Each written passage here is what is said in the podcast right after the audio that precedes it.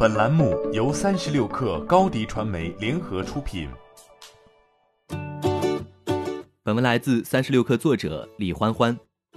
因油价暴跌、疫情蔓延等因素，在过去半个月内，美股开盘后四次触发熔断机制，引发了是否会再次引起金融危机的讨论。对此，清华大学国家金融研究院院长朱民表示，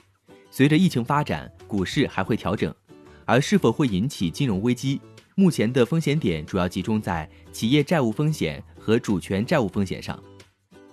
据《二十一世纪经济报道》称，二零二零年三月十七号晚，中国发展高层论坛召开全球金融市场与经济形势分析网络视频会。朱民在会上表示，今年全球股市的三次巨幅下跌均属于市场内理性调整，而非受市场外信息影响所导致的恐慌抛售。随着疫情发展，股市还会调整。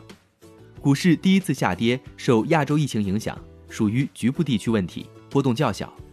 第二次下跌由能源市场价格引起。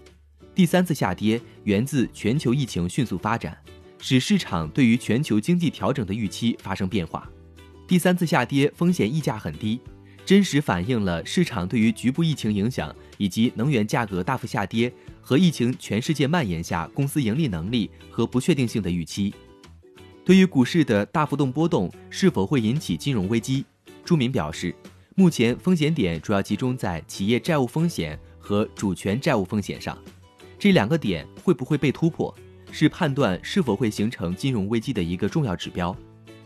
此外，二零二零年的世界经济衰退应该是个大概率事件，朱民认为，面对衰退。需要一系列政策进行调控，但现在很多国家宏观政策的空间很小，没有空间来支持经济反弹。二零一九年世界经济增速为百分之二点九，今年经济增速受疫情影响会进一步下滑。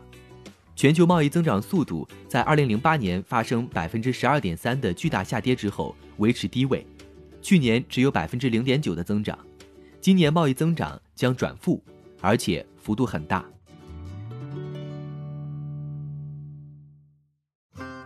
欢迎添加小小客微信，xs 三六 kr，加入三十六课粉丝群。